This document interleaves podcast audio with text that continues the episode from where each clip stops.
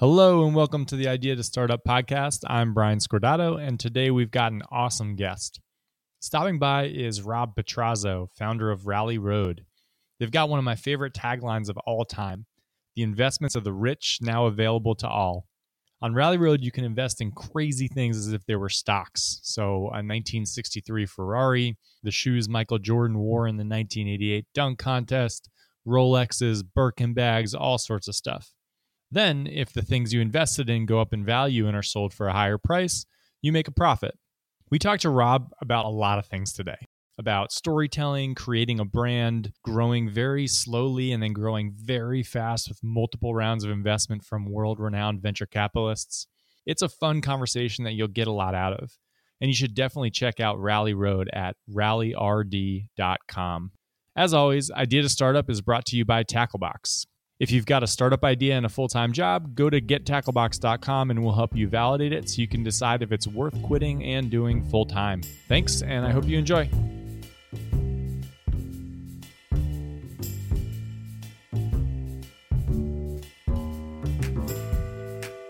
Thank you so much for coming by.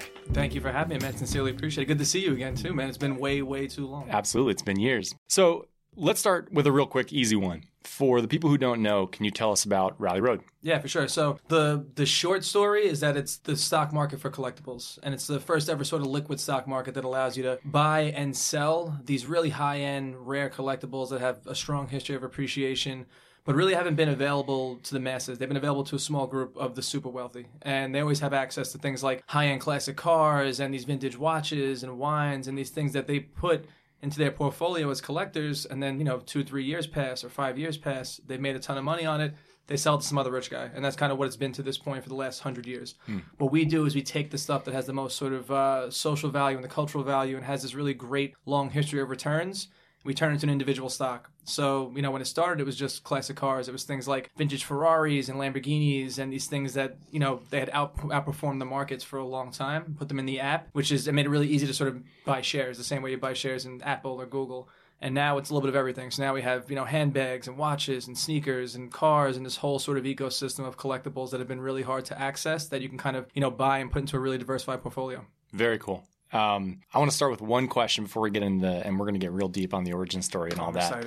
Um, but I want to start. I was browsing through Rally Road, both the stuff that you have on the site now, the stuff from the past. So my first question, I have a very clear answer for myself, but The first question is what is your favorite item that's ever been up for uh, auction? Do you call it auction or? I mean, we it's it's an initial offering, so we do like an IPO sure. basically. So we're taking all these little individual things public every week. So um, when we first started, again, it was just classic cars, and that was kind of for me as somebody who's been a designer his whole life, and as somebody who you know I grew up in Brooklyn, and there was uh, you're on these streets full of cars. There's always one on the block that would stand out. You'd be like, oh, I want that one. I never saw this car, but I had a diecast model of it. Was a a, a uh, Jaguar XJ220, which was like for me when I was younger, as like someone who wanted to draw all day, I was just drawing that car all the time, and I was wow. playing with this model, and it was just this thing that when I saw it in person, I was like, I, I made this emotional decision that we have to have it. Mm. And uh, my co-founders Chris and Max kind of agreed, and that was one of the early offerings that we did on the platform. This five hundred thousand dollar Jaguar that looks like a spaceship. That was always the one that I like really gravitated towards for sure. Very cool. So that was a cool moment. Yeah, that was like a real.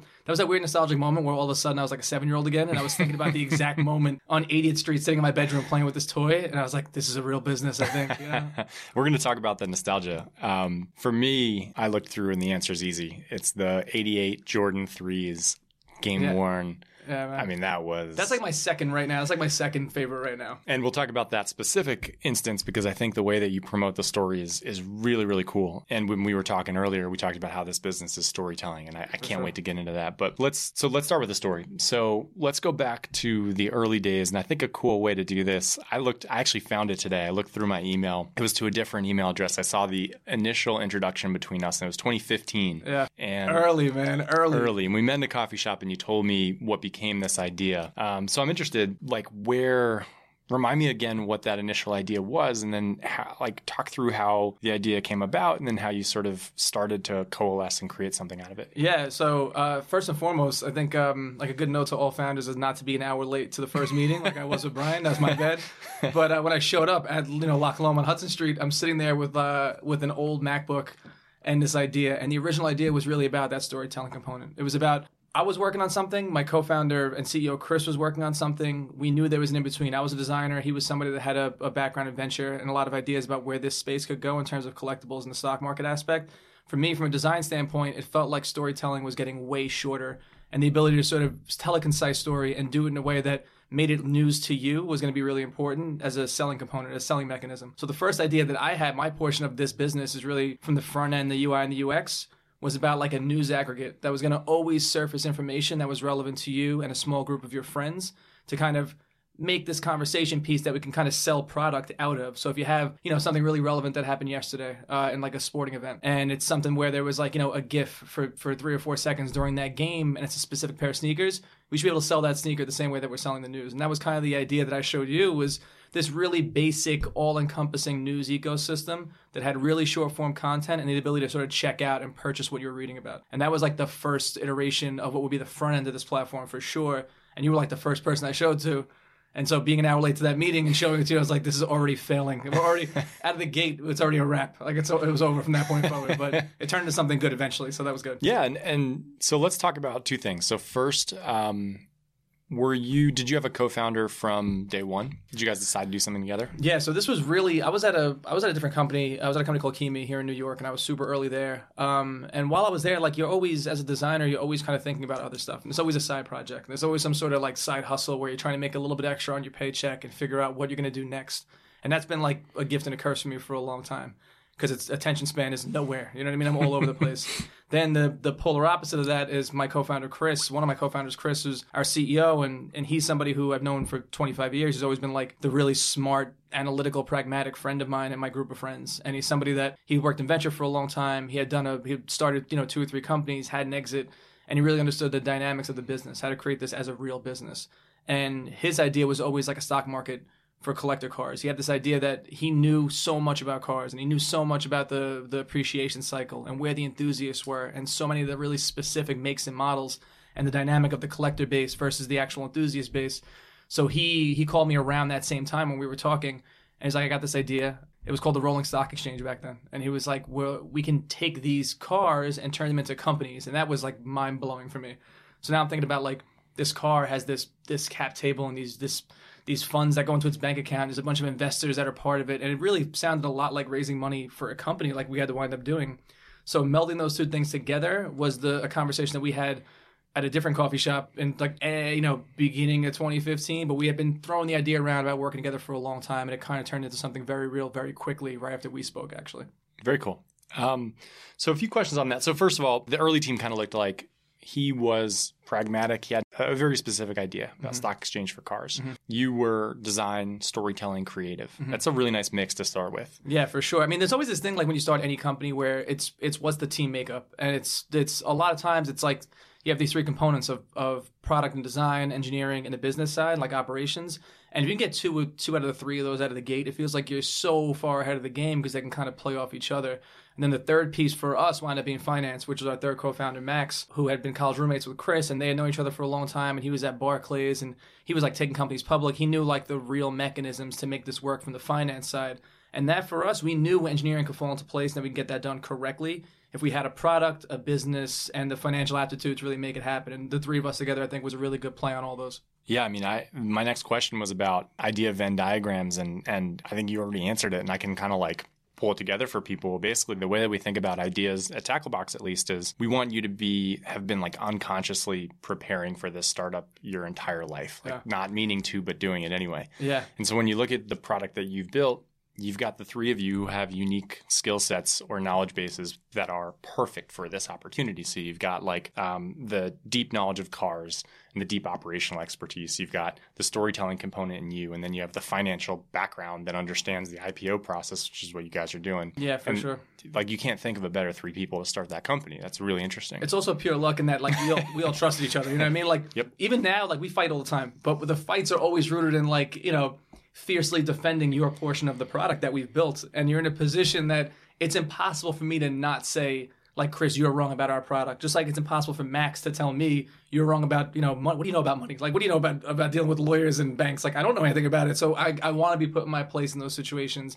We trust each other enough to know that like even if we hate each other for 10 seconds, we don't actually hate each other. So that's been good too with the three of us. That level of trust is tough to get to. And we've talked to other founders on the show, and it's usually something that takes six months, a year. So if you've known each other for a long time, you get to skip that part too. Yeah, for sure. And then, you know, you have no choice. You're going to be with somebody, you know, 90 hours a week, 100 hours a week. Like, if you don't get it, you don't put it all on the table at some point and get it out of your system, like that just is going to last forever for sure. Cool. So let's let's rewind back a little bit and let's talk about. So you've got this idea. The two of you are starting to work on it. You've got a job. Did he still have his job at this point? So he had just left a company called Network of One in California, but he was also like my first friend to move to California and like you know be on the West Coast doing something brand new with people we didn't know that well. So it was when he came back, he had all this new sort of I, I feel like had all this new product knowledge from working with a brand new team and doing it on the West Coast and doing it with new people, and uh, he was ready sort of I think to decompress for a little while, but with the idea that certain people can't stay still and not do something. He was always ready to move really quickly. And uh, for me, I was at KeyMe,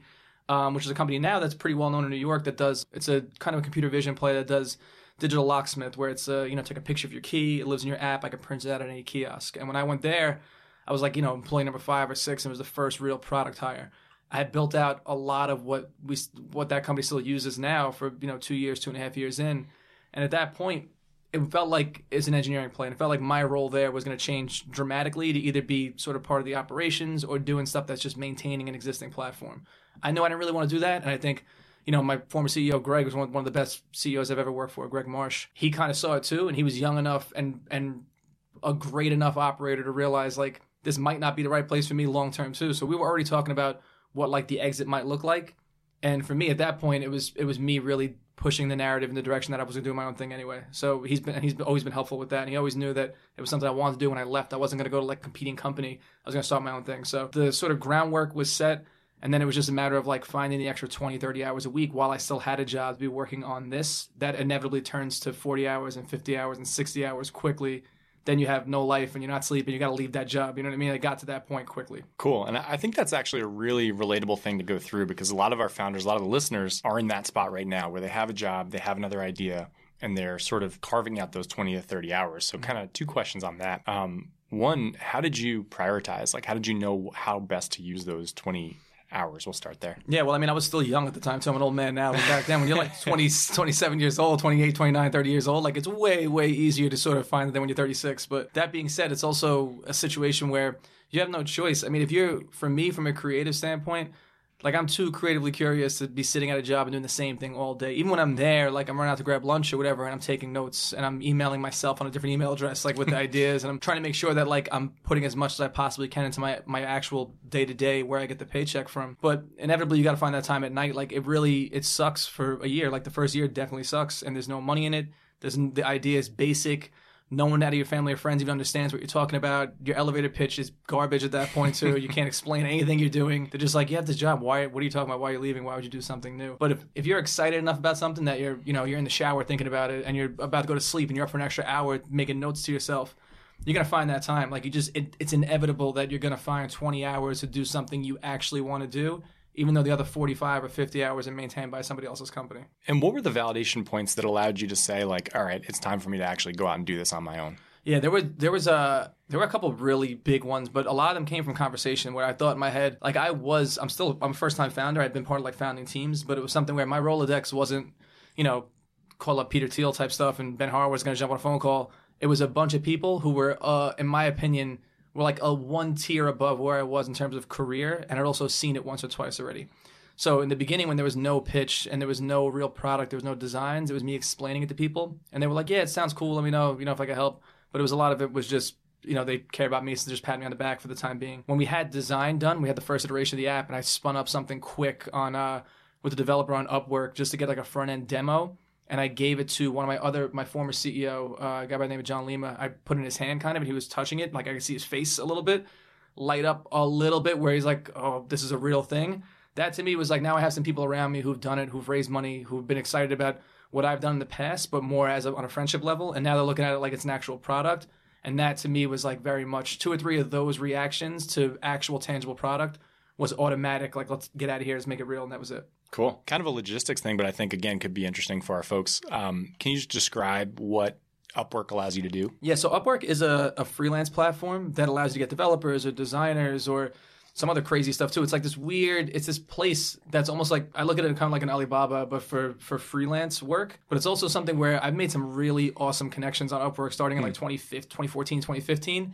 Developers that I still use to this day for so much of the quick stuff that we spin up, where it's a great relationship that's formed. We can keep it moving. You get whole agencies off there. But it's also a place where, like, when you're in a gym and you know you want to spend, you know, twenty bucks an hour, and you're not gonna get the best developers for twenty dollars an hour, but you're also gonna get somebody who's focused on your product and your product alone. That's, in my opinion, still the best place to do it. Very cool. So it sounds like you're working on product. Your co-founder, he's full time on this as well. So you guys are hacking away at this. How did you think about customers early on? So you've got like a bunch of different types of customers, I would imagine. Yeah. So how were you validating that people would want to invest in these things? Not that not just that you could build a desirable product. Yeah, so we were doing, we were trying to build out, like, we built the product and we developed like the first two or three personas based on luck a little bit. So we were in a shared office. We got uh, Chris, my, my co-founder's uh, one of his old partners at a different company was in a new space a couple blocks away from here in the, on 27th Street or 26th Street. And he's like, I got three extra desks. Do you want to, guys want to come out hang out here, basically? So now we're around these two other ad tech companies all day. They're in the same space as us. And like we're looking around, kind of thinking who's going to be the, the most likely investor in any of these cars like that's in this room right now.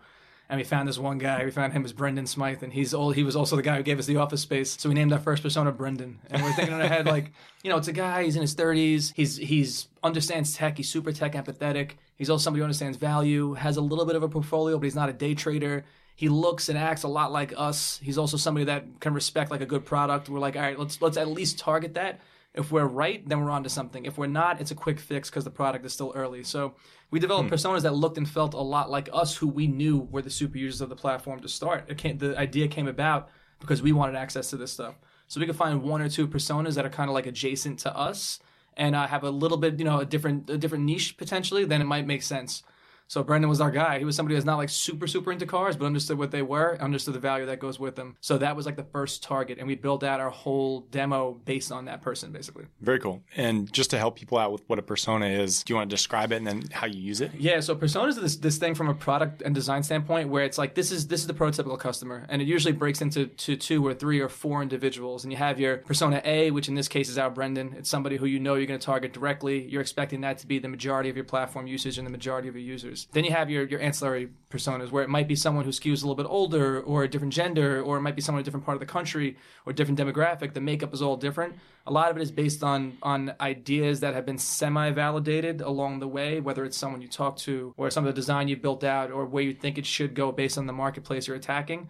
And then a lot of it is based on, to me at least in the beginning, is going to be based on a lot of variables that you can add as many constants as possible, but a little bit of an educated guess that leads to what will be your true personas later on, which for us changed a little bit, but not that dramatically based on the first essentially three very well educated guesses. That's great. You had instincts around who the customer would be, and they turned out to be right. Yeah, there was one that we got wrong. We thought we always thought that uh, like the car enthusiast, the hardcore car buyer, and someone who really knows every detail about like you know the engine of this individual vehicle would gravitate towards our platform. So the first you know mini activation we did with a little bit of money we had in the bank account was at the New York Auto Show in 2017, I think that was, and uh, it just didn't resonate. Like it doesn't. It works now because we have a little bit of trust in the platform.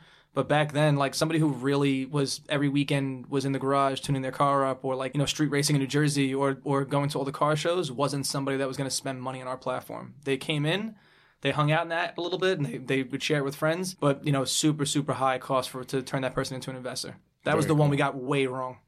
So something I want to call out that is like pretty amazing is it's very easy for founders to sort of fall in love with these early personas or early customers and say like this is my customer and then when you build something for them and they don't like it you take it personally and then you try and build something else for that person or say like well maybe that was just like a bad example of it because you take that personally. It sounds like you guys treated it like a science experiment which is amazing where you say like all right let's see if this person's actually my customer or not if it works great if not great Yeah, I mean that's that's a perfect way to put it. Like we were all bought into the idea that it'd be great to have that person be our customer because that person too. Like the, when we did the research on what that persona could be, it's you know a lot of disposable income. They travel to go to car shows. They're people that they've been on the sidelines without a way to invest for a long time, so they wind up buying you know a lesser version of the car they really want, and we can give them access to all those things that we felt like they wanted and needed.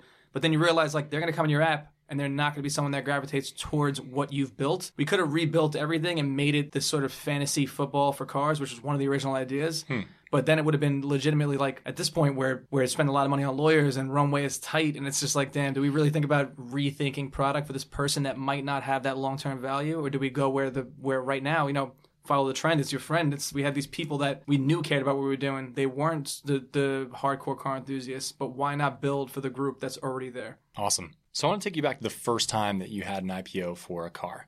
It feels to me like there's a lot of upfront cost to that, like whether it would be legal or how the mechanics actually work with you. Do you own that car up front? It sounds like there's a big, there's like a hump there. Yeah, for sure. Um, so I'd love to hear about how you guys approached that and attacked it. Yeah, I mean, we it's like any other problem that you can throw money at. We just threw money at it to start, and and like Chris bought the first two cars out of pocket basically, and it was a, a situation where like we knew we had a little bit. Of, there were people in the app, right, and there was a bunch of friends now who we had a real sort of live demo of a product they were paying attention to, and they were asking how it was going and seeing if we needed help. We had a couple people trying to intern for us that we actually brought on board as our first employees, like that, and turned into into long term employees and they're still at the company now. But it was this situation where it was like, we can't obviously do this forever. Buying, going out, sourcing a vehicle, trying to find an expert to validate it, getting every, everything authenticated, doing the photo shoot, putting in the app, uploading everything piece by piece in this manual process, and then submitting it to the SEC in a way where they can, you know, understand this as an investment. That whole process for the first car, which was a seventy-seven thousand dollar vehicle, was um, around like eight months, nine months total for that first IPO that we ever did. Wow. And it took around like two months to fill, two and a half months to fill seventy-seven thousand dollars of an IPO. Which now we do, you know, we're tracking to do like you know around half a million an hour right now. We do Wow. We do IPOs of hundred thousand dollar items in five and ten minutes. So looking back on it now, it was insane. But that also set the groundwork, throwing all that extra money at it and all the legal attention at it, and making sure the SEC really understood the whole process start to finish. Doing that for nine months and having it cost you know an extra hundred thousand dollars. Now that whole process is you know in a matter of days, and it's costing in, in the thousands.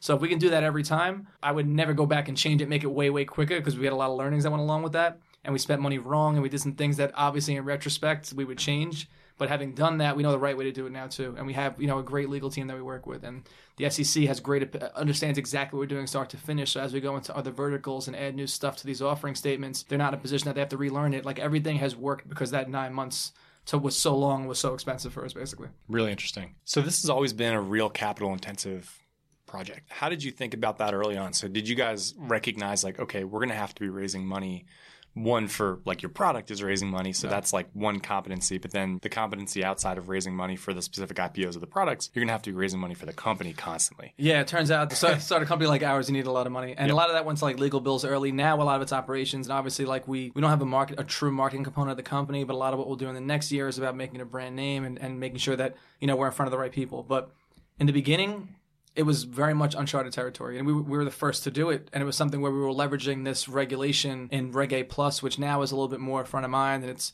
it's this direct listing where like Slack's IPO was done the same way that we do our car IPOs, and uh, so it's got a little bit more recognition outside the space. So explaining it and explaining what we do was what cost the most money in the beginning, and now it's a little bit more front of mind for a lot of the right people both our users, our lawyers, the SEC, everybody along the way between you know 2014, 2015, and now is kind of caught up to a lot what that regulation is and how it actually works.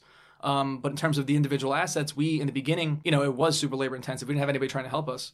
But as we sort of built up this product and got a lot of attention and did some partnerships here and there, now we're in a position that in the beginning we were buying each car one by one. We were actually acquiring it for the most part and then running this process as this singular thing per vehicle. Now we're at a point that we're doing 15 and 20 at a time. A lot of it's inbound we have great partnerships outside just the vehicle space with you know the number one and number two supplier in so many of these spaces. So the supply constraint changed a little bit and it's not money out of pocket. A lot of times it's either a short-term debt agreement or it's a consignment model. But it hmm. took us you know three years and proving that we can sell something quicker than like an auction company for any of these people with these high-end collections of watches and cars and and you know memorabilia to come to us and say like I think there's something we can work on together. And that's that's what the biggest buildup was to get to the point we are now where for that seventy-seven thousand dollar Lotus it probably cost us you know ten to twenty thousand dollars to keep it on the books in the beginning just because we had to make sure it was maintained and stored and all these things that now that's part of the process like part of the checklist of what we need now before we take anything public is the ability to keep that price way way way down so we're never passing anything on to the investor That's really interesting. It sounds like you have like a streamlined internal product for each of these assets that you bring on, and it feels like it scales pretty nicely to different types of assets as well. Yeah, that's where we got we got a little bit lucky in that the SEC and our lawyers, when we started putting together the paperwork for stuff outside of cars, kind of understood what we were doing at that point, and they had opinion on it. So they had an understanding of what we've done. We have proven success. We had our secondary market, which again, it's all through registered broker dealers. We're not a broker dealer, but we had a bunch of people on board that were you know trusted names in the space. And at that point, when it's time to go to other asset verticals, we always set this up where automobiles was like the if you hit command F in our first offering circular, you see it a million times. But replacing that with watch or with, you know, bottle of wine or with any of these other tangible assets is very much part of the streamline process that, you know, I credit Max a lot for creating that uh, you know, way back because again, I know I didn't know anything about finance or about banks and stuff like that. He's just like, trust me, I'll deal with this part of it. Kept me abreast along the way, but set it up in a way that even I, a designer who's on the product side, if I had to submit an offering circular right now,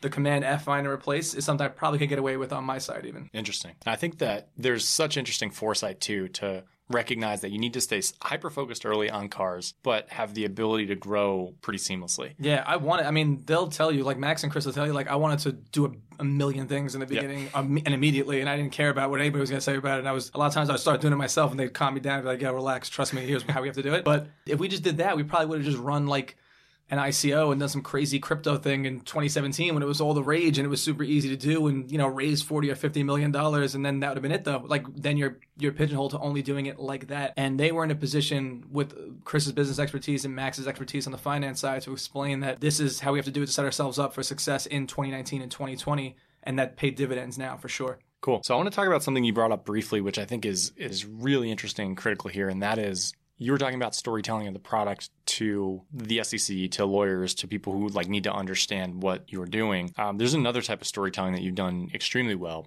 which I think is like your strong suit, which is or one of them, which is storytelling to the customer. So early on, no one's ever heard of this before. It takes a second to understand what it is that you're actually doing. There's a there's obviously a clear comp um, for like equities and that sort of thing, but no one done this before. So how did you tell that story to your first customers and get them excited? And, and who were those first customers? Yeah, we got lucky in that. Um I keep saying we got lucky, but you need this, this element of luck cannot be understated without question. We have a great group of friends, myself, Chris, and Max, and they're all people that you know we all, even the ones that we're not super familiar with, we all have one degree of separation. We've been in the same room with at some point. So I have my group of friends, Chris has his group of friends, Max has his. There's this this Venn diagram overlay with a lot of those for sure. But they were people that um, we brought into the company in a very meaningful way early on, and we made sure that like to keep them abreast on everything we were doing. And we had our own little set of emails and communication that went to that small group who was like our friends and family, which is something that we still do now to make sure that everybody's always getting an update on where we are as a business. And we always did it with like a little bit of an action item around it too. And we still do that. So it's like, you know, uh, also here's this car that's coming coming live. So if you have any questions about it, let us know. And then inevitably a few people ask some questions and we format that and sort of what the storytelling looks like for that individual vehicle. And now we do it in a way where back then, 2014, 15, like the social media wasn't where it is now and i feel like a dinosaur talking like that but now like you know it's this weird world where on Instagram, that's where all like you know the influencers with a very specific aesthetic live there. So that we treat Instagram as a place that we show the pretty pictures and tell a small story. Then Twitter has all the VCs and all the people that pay attention to short form mm. stories. So that's where we tell the actual the information about individual assets piece by piece by piece and these little little tweet storms that really explain why something you recognize from maybe when you were a little bit younger and you know it has value but here's the real story behind it about why it's an investment and we try and tell that story on those mediums as effectively as we possibly can. And we still keep make sure that we keep like that group of friends and our core investors and the people who pay them the super users on the platform abreast of all this stuff through email, through text, through all those regular chains of communication. Yeah, I think one of your guys' superpowers is that I get emails from you guys, and I've been getting them for a long time. Yeah, I threw and, you on that subscription list without telling you. Sorry, dude. That's definitely a no for founders in the future. but but like it's impossible to get mad because you so like the currency of you is everything you do is interesting. So like the cars are interesting. I don't know much about watches but it's still interesting to see a watch and then be like oh my god this is going for $120000 or yeah. mickey mantle car. That's interesting. All this stuff is interesting. And i think that's a lesson for founders because you had this excuse or or almost like a get out of jail free card for sending me updates pretty consistently where it was like i'll read this update because i'm interested in this car. And it i think that's really fascinating because i get tons of, of updates and sometimes i'll read them sometimes i won't but mm-hmm. yours is an auto open. Appreciate that. Yeah. And it's it's you know what it is? It's crazy too because people think and i've done this too there's this weird like the i'm not good enough thing or like that that weird imposter syndrome thing where you're thinking in your head like nobody wants to hear what i have to say. But you can get away with that. Nobody, maybe no, I'll be straight with you. Like sometimes I don't want to hear what an individual person has say about like people that they're talking about that I don't know. But there's always a piece of that story, whether it's like a pair of Jordans or a car or whatever it is. You're gonna tr- you're gonna trigger something from somebody. If you can get if you can reel them in with that a little bit, you can tell the detailed story once you have their attention. And you know, we cheat a little bit, and I'll put up a picture of like a Jordan on top of five hundred thousand dollars. People are gonna stop and look at the picture at least, and then once I have, I can tell a little bit more of that story. And I don't have to have that same feeling of like people don't want to hear about me talking about myself. I'm using something else and I'm just putting it out. Sometimes it'll hit, sometimes it won't, but it's stupid to keep that in if you have a good story to tell for sure. Yeah, and I found a couple of quotes from another interview you've done, and I really like both of them. So one is the headline or the image of a platform has to make its way into a consumer's group chat. So have you de- designed your product with that in mind, with that shareable? Yeah, I mean, we always want we like tease products now in a way where we we show like the initial image and we give a quick quote or a story, but the whole the way that we've developed the app is really as what I showed you essentially in 2014, 2015 is this this really short form messaging around product, around a thing. And that could key some nostalgia. And that's something as basic as like we put a bunch of gifts into the emails and into the into the actual app and the product page where like for, for the Jordan threes that are going public, you know, end of January, it's it's Jordan taking off from the foul line, which is a super iconic shot wearing those sneakers. So any of those little pieces, and then it's a quote from like you know from from Phil Knight about how it saved the company. All that stuff, we want it to be like a screenshot and find its way into a group chat. And that's something that's everybody now talks about like a flywheel relative to like when they used to talk about funnel and top of funnel, which is essentially the first time like the way a person comes in. Then you got to get them through that funnel, and that funnel requires a bunch of positive reinforcement along the way before it becomes a purchase.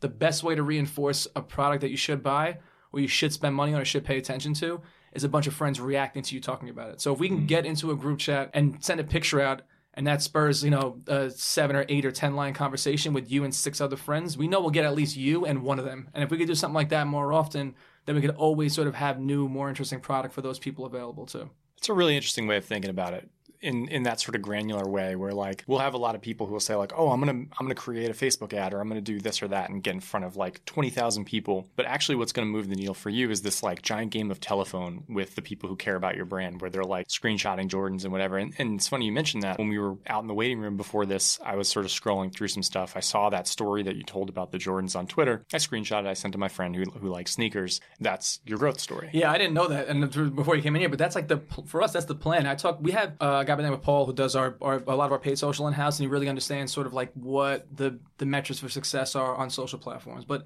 I talked to him a lot about this. I just talked about it yesterday about how like I really do have this feeling, and it's impossible to quantify that good content and really thoughtful content is always going to sell better than like good targeting. And Facebook has gotten so expensive and Instagram's gotten so expensive and the noise is so vast. If you're not cutting through noise with content, in my opinion, you're setting yourself up for really expensive failure. And that's what we always want to avoid. And that's like, you know, what I think about in terms of the long form. It's way harder to track somebody who screenshots something and sends it somewhere else. But once that person comes in, I feel like real the long term value of that customer is going to show itself at some point. Absolutely. And it's it's funny you mentioned that. We've been doing something with our startups where we help them with customer acquisition, but they're not allowed to use Instagram or Facebook. That's an awesome idea. That's an awesome idea. Because you're you're almost like you guys are venture backed, but if you're if even if you're venture backed, it's almost too expensive now because venture money comes in and just gets blasted out into Facebook ads because people Yeah, it's all subsidized by like any Facebook ad you see is subsidized by some sort of venture money for the most part. Any subway ad you see, any billboard, like all that type of stuff. The, any of the outdoor campaigns, it's great. And for brand awareness, when you're a growth company and it's expected, you know, we talk about this too. Me and Chris and Max talk about like once you take the check, it's it's too late. You can't go back. Like you took the first check. You know what I mean? You're you're part of the system now, and that system expects their money back in three to five years. You know, so if you're not doing something unique, you're not going to be able to sort of hit those numbers. And our guys in house and Paul and all the people that work on our team that are doing all this the ad based stuff or doing some of that paid, like they understand that too, and they know that there's the nuts and bolts sort of paid ads, the hammer and nail stuff. Like you're going to have a specific number for your cost for install and your cost for investor, and that's going to live there, and that's necessary to some degree to get more the brand awareness. But there's all this untrackable stuff that we don't ever get mad if I if people are spending money on the app and people are really excited about what they see and we can't track that back to a very specific CAC. You know what I mean? Like we're not trying to do something like that. We're trying to really make it a meaningful experience where we know long term that value will show itself. Yeah, yeah, definitely. And I think it's important for founders to recognize that if you're playing in that sandbox of Instagram ads, Facebook ads, whatever else, it's an artificially highly priced sandbox. Yeah, and it's very black box too. Like you Yeah. don't. It's the best algorithm that exists right now is the one that Facebook does for you instead of you trying to figure out the targeting yourself. But at that point, you're just saying like, I trust Facebook so much, I'll, I'll get all my users off of Facebook. But they're not yours. Like they're Facebook users that come in or they're Instagram users that come in. If they don't like what they see, they're gone. They're not re- They're not. They're deleting the app. They're not going to reinstall. There's no lifetime value for that. We always want to focus on lifetime value.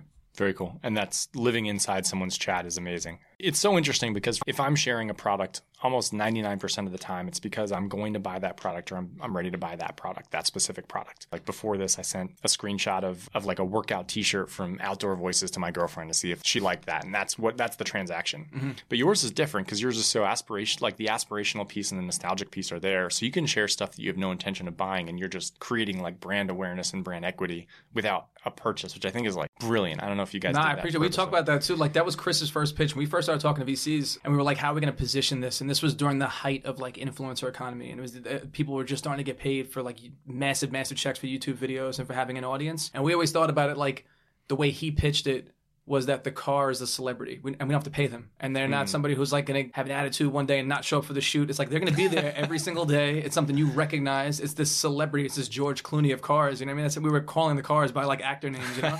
and we're thinking in our head, like, that is the right pitch. It's something where that story has told itself a little bit. What we do is just tweak the story to make sure you understand the value proposition. Hmm. And we got away with it because they weren't actual celebrities we had to pay for, who had to be on call and show up and put their face in front of a camera. That's like where we got away with it, basically. Really interesting. Yeah. That's a cool perspective. I haven't thought of that. Yeah, we haven't used that in a while. I got to bring that back to our pitch deck now. I forgot about that until you just Um, so I want to ask you one question before we get into the growth part of the company. Um, so putting yourself back in those early days, I'm sort of an essentialist where I believe that like 99% of stuff that we do doesn't matter at all, and 1% matters in a immense That's a fact, amount. absolutely. So, is there anything that you did early that lands in that 1% column? Anything that just had outsized gains for you that either you can talk about or suggest to other founders to do? Yeah, I mean, we we just started building. I mean, this is this is a very broad stroke one, but we had the opportunity to raise money without having a product, and that was still possible back then. It's a little tougher now, but great ideas still and great execution are always going to surface if you've done a little bit of the legwork. We we didn't wait while Chris was out, you know, trying to acquire vehicles and start the conversations with a bunch of investors. I just buckled down and built the the, the original version of the product basically, and that was a little bit of everything, like a little bit all the design, a little bit of code, dealing with a little bit of product management, all of it start to finish, to get to a point that instead of showing somebody a deck, I could put the app in their hand and say, do whatever you want to do with it. So that became uh, early user research because you could see how somebody's actually using the product you built, but also makes it tangible. Like you've done something and you've created it from scratch, even if it's a little bit of a puppet show. That always shows better than a deck, and that wound up taking a lot of a huge chunk of my time but in the grand scheme of things, we probably didn't need to do it to raise the first check, but it made the second and third check that much easier because we weren't focused on product. We're, you know, three years into our actual front end right now, to our, our iOS app. It hasn't changed dramatically, but we had so many learnings from having it in people's hands early as a demo. I would never, I would never now start anything new without building it to validate it to myself before it went elsewhere. I think that that's something that people miss. Um, I think about this in terms of like a, I call it like the startup smile curve. The graph kind of looks like a smile with a big dip in the middle. And basically, if you're building for a very small, specific audience with a very specific offering, people take action. And there's like this big dip in the middle where everybody is, where there's sort of mediocrity. Mm-hmm. And the other side is where you're like doing amazing things for a lot of people. And it's like Apple, like yeah. you can't reach there. Yeah. But on the left side of that, you can do stuff that kind of stands out. So, like, you think about that pitch, most people sort of slide into the middle of that graph where they're like, I'm going to put together a pitch deck. I'm going to send a cold email. I might get a warm uh, email if I can. And then it's just going to look like everything else. Yeah. But you're able to do something different. And it's like, oh, yeah, this is this product is like at this stage, this early stage where most people have a deck, but we kind of have a product. Yeah. And that allows you to jump out from the other 50 pitches that they got that day. Yeah. I was, that's funny you mentioned that because we, we were trying to, and we still do it, trying to differentiate as much as possible, especially with the way we communicate with people that we need things from. And even now, like we send out our, uh, our, email updates at like 7:45 a.m. on Sunday because everybody's going to send it on Monday. You know what I mean? And we even in the beginning we were sending our decks out at like 9 p.m. You know what I mean? I'm trying to find a way. I'm an old designer now, but when I was young, it was called above the fold. When you're when you're designing for a newspaper, it's the idea that you want to be someone's gonna have that folded on a train somewhere. You want to be above that fold because they're not gonna get to the bottom. So we're always trying to be in a position that we're doing something a little bit different, even if it's not dramatically different and sounds so basic, like build a big a big build the first chunk of the product before you show anybody it sounds so counterintuitive because you're going to invest in something that might change. But what comes out of that is something that no one's really seen before. They're always seeing decks or they're always seeing like, you know, a white page instead of a black page. That type of stuff is what we want to always be doing ourselves. And we try and preach that as much as possible outside the company. So that's cool. So thinking about user experience in terms of like the experience of someone who, and I like the way you put this, like when you're a founder, you're gonna there's gonna be a group of people who you're gonna need stuff from. That's just the way it is. And they know too, by the way. Like there's no there's no denied. Like they know you're asking for something. I mean, you send them an email, you haven't talked to them in a year, they know you need something. but that that's a kind of an interesting thing to think about. Founders need to be in a way, for lack of a better term, selfish in that like you are going to send out emails where you need something from someone. And so then being thoughtful around that and saying like, all right, this is a selfish email anyway. Let me figure out how it can stand out, maybe offer some value, maybe do something interesting with Mm-hmm. it so that everyone knows why I'm here, but I can maybe uh, still get some value or give some value. Mm-hmm. It's cool. So for the next phase, I want to think about growth. You guys have raised two rounds of capital. Yes, we did. Uh, we raised our seed and uh, every year around this time of year. We raise money basically. They've all kind of been preempted where we started the conversation and somebody came in with a check. So we've been lucky in that sense. But we did our first round with a company called Social Leverage and uh, Rev Ventures and a couple follow-ons from from some really great sort of seed and angel investors around the country. And then the last round we did with uh, Upfront, which is a consumer company in LA, led the round with uh, Anthemis here in New York and a couple other follow ons. Um, Nas, the rapper, came in, who's got a really extensive portfolio. Uh, WonderCo in LA came in, who's you know headed by the former chairman of Disney. Um, so a lot of people that we can help with the storytelling, the consumer aspect of it too. Cool. So I think too many companies start thinking about raising capital. Yours from the start has needed capital. So I think that that's Yeah, we never had the conversation about like bootstrapping it and doing it ourselves. We, Yeah. we had we did in the beginning, like for the first call year, and at that point, you know, you're not taking salary obviously, and you're just putting every every check goes back into the business in some capacity. That's necessary, but then it got to a point that you know we needed lots of people doing a lot of things at the same time. To do that at scale requires a check that we couldn't front ourselves basically at that point. So we had to make the decision to give up equity in the business for what we knew would be success if we can grow quickly. Sure. So I, I think a lot of people will talk about like what it takes to raise funding, that sort of thing. I'm kind of interested in what changes once you have funding. So Everybody wants to talk to you. That's the only difference. really, I mean, that was the headline because uh, no, I mean, it's it's a lot of things. When you have before you have money, it's it's the same like intent that you have in your mind. Like you always start this business. At least I have, and the other businesses I've been early on, and I know Chris and Max have it the same way. With the idea that this has to be a big thing. Like we don't want it's binary outcomes. It's it's not like a nice little product for us. It's something where it's where it's starting to go right now. Is the idea that it can truly be you know very disruptive and, and financially transformative and, and change the marketplace. And that's what we always wanted to do. So in the beginning, when you're raising, our first round we raised was uh, all in was around three million. It was like, what can we do with that check to get to that end goal? And for us, it was like really build out an actual product now, not one that us and our friends can use. And it's to get a little bit of awareness uh, from a from a legal perspective and from a, a governmental perspective about what we're doing to set ourselves up for success the next round. And that was always how we thought about it was you know going from January to January. And we've always sort of closed our rounds like end of summer, right before the year changed in a way that we knew like the next year is set up for us now and we have to execute. So it's before we get money, it's like sell, sell, sell. And it's it's we're selling it to users, we're selling it to friends and family, we're selling it to investors, we're selling the big vision. We get the check and then it goes like, all right, head down, build for a year, and then sell it again. We have to do it again next time. That's that's what the cycle's been for us to this point. I don't see it changing anytime in the future because we are still in that growth phase right now for sure. I think that's important to bring up. One, how much of if you decide to go the fundraising route, or if you think you want to go the fundraising route, how much a part of your business and culture it's going to be. There are two phases, like raising money and then executing on that money, and raising money, executing on the money becomes a flywheel. The second thing is the point where you said it becomes binary. So I think uh, founders might not recognize how once you take money, that decision's sort of been made, where you're Yeah. like a zero or a one. You want to dig into that a little bit? Yeah, and it's it becomes a little bit addictive too, is because you want to be in the good graces of all these really important people. So you take the money, right? You make this decision. I'm going to sell a percentage of my company. That's not money I get to keep. It's not like I have this exit, like I made money. That's money that goes into fueling the growth of this business. And now you have some very specific performance indicators and things that you have to hit. And there's some very, you have to have some very quantifiable sort of solutions in place. And it's expected from the people that give you that check. So they give you a check, and they're they're your friends. Like we have great, our investors we're all friendly, we're very very friendly with, and they've been supremely helpful. They've never said no to anything, and they've been very supportive. But that's also because we've had success. So I haven't been in a situation that things have been so bad, like where I'm, I'm thinking in my head like I got to prove it to these investors, and I got to keep them in my good graces. But you are kind of to be real, like they care about the money more than they care about you. There's no, there's no. These I'm not talking about accelerators. I'm talking about situations where like you found somebody you went and pitched them. They don't know you that well, and now they gave you like six million dollars. That person's not going to be cool with you if you lose their six million dollars. That's just what it comes down to. So when you're building out that execution roadmap and what that looks like, it really is about you know you have this person over your shoulder a little bit, where it becomes make sure everybody involved is happy. That's users. That's your core group of sort of you know friends and family, and that's like your investors. And that adding that third group if things aren't set up in a way where you're really organized and you're really paying attention to that big picture future, it's going to be tough to keep everybody on the same page, all three of those groups going forward.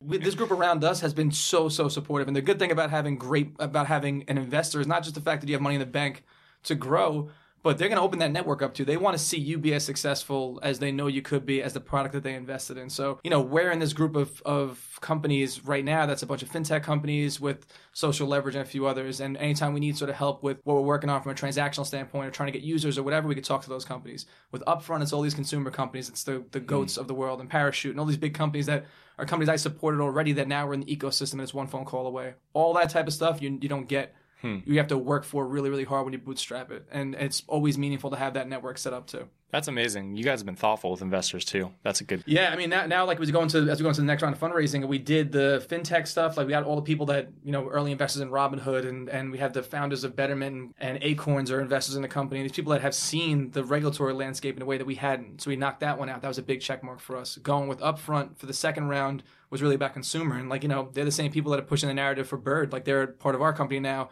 and they've done it in a way where they've onboarded millions of users with a bunch of different products that are looking at it from a consumer standpoint. The next one for us is like community, is building out what we know this could be from a bunch of different standpoints. And that's what we're looking for in the next investor. Very cool. So I think what's cool to talk about now is like, so you raise some money and questions of like what you do with it. And so what you guys are kind of doing is just like amplifying this storytelling. So I think one thing that's really interesting that I've walked by a couple times is the physical store. Can you talk about one, your approach to growth once you had a little bit of money to spend on it, and then two, the decision to make uh, a physical store. Yeah, I mean, once we got the, the money in the bank, we went to a really expensive dinner and got a bunch of private jets and stuff like that, and then we flew over the world and came back. But nah, once it's once the, the money was in the bank, it really it was still business as usual for us. But we had that roadmap of what we wanted to do with the business set up well in advance of getting that the last check, which was this, you know, seven and a half, eight million dollar check. That was like the one that was really going to fuel the growth of this business. And we always knew that we needed to bring these assets that we were selling and that letting people invest into life in some way. So we would do a pop up here and there. We show up somewhere with a car. But for us, you know, having a physical space that was ours, that wasn't a pop up, that was a full time location that anyone could could visit, was part of what we looked at as investor relations, which is what we want to build out in 2019, which is what we were pretty successful at doing, I think. In that we had the stock exchange part set up, we had the um, we had the, the transactional engines all set up now it's like about building out a piece of that community. For us, that was investor relations. So setting up the store that we have on, on Lafayette Street in Soho, which when you walk by, you wouldn't really see it. It kind of blends in with the block. But if you stop for a second in front of it, you look in. And right now, it's this all gold storefront. It's got a, a 1980s Aston Martin sitting in the middle, the same one that's in the James Bond movie that's coming out and around the walls it's set up kind of as a museum where you have those game worn Jordans there and you have the contract from the Ali fight of the century in a glass case and you have you know an eighty thousand dollar you know Birkin bag and you have the most famous baseball card of all time this Honus Wagner T206 card is sitting in the back. Like where you come in it's a real museum but you can leave with a piece of it too. So we have like the iPad set up and we have real way to sort of you know get involved with those assets and we put it on a block on Lafayette Street where we're surrounded by like really expensive stores. We're surrounded by like a bunch of high fashion stores and like StockX is across street from us now. They just moved in and, and Sant Ambroeus and a bunch of restaurants that are always packed with like important people are all around us. So the idea was put this store in the middle of Soho and treat it like our billboard. Let people walk by, walk in, and ask, what is this? And anytime we get that, it becomes like a 10 or 15 minute conversation. And as long as we can curate those conversations, it's very similar to the group chat. It's like the group chat goes live basically. Mm. It's the conversation with you and a bunch of friends. And then when they walk out, they have this epiphany, this this aha moment. That's all we wanted to create with that story, and it's been really successful to this point.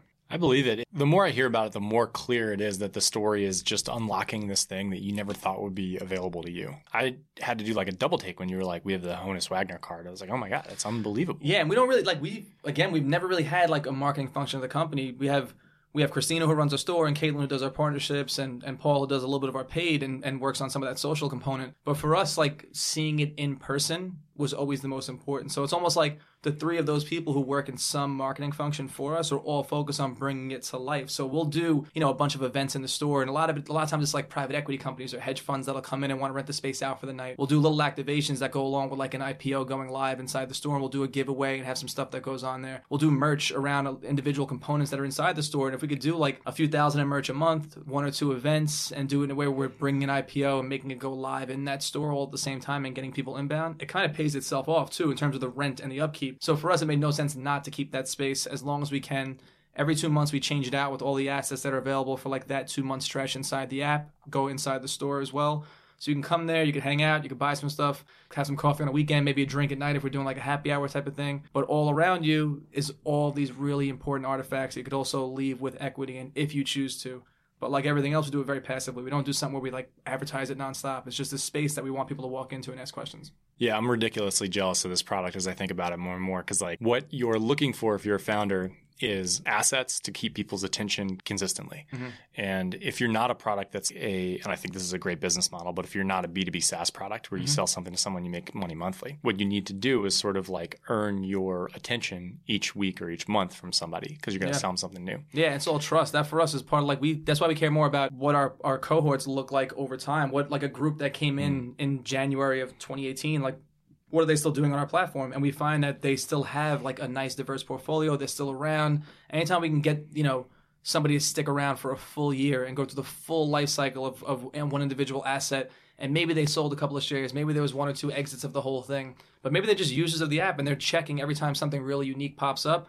That for us is a win. We get that out of the store as much as we get it out of the app right now, too. Mm. And that's what a product has to do is you have to have all these inflection points where you're gaining trust, gaining trust, gaining trust, and then there's a purchase point. I think a lot of founders assume that people will care more about their product than they actually will, like right out of the gates. For sure. And and what you guys are able to do is just make a promise, keep a promise. Like I'm going to show you something cool, keep that promise over yeah. and over and over. That's and a perfect way to put it. I'm going to steal that for, for the next deck. keep, we keep the promise. That's it. But it really that's always what we tried to do. And we didn't. Mm. I still get shocked all the time, like when people spend money in the app, like when we're looking at the admin system, and I see an investment coming. That's never not shocking the idea of strangers investing thousands of dollars in this thing that wasn't even available as an investment until two years ago or three years ago was crazy to me. So it all relates back to me. We did our first pop up on Wooster Street and we brought uh, this Ferrari in and we just mostly had like friends and family come by. It was kind of a hidden block in Soho, but the strangers would come in and have a conversation with us and they were really into it. And that was like the first, okay, this could work. Then like Three weeks into that pop up, Tyler, who was one of our, who was our second employee, got a phone call from somebody who wanted to invest in a car. He wanted to invest in the car,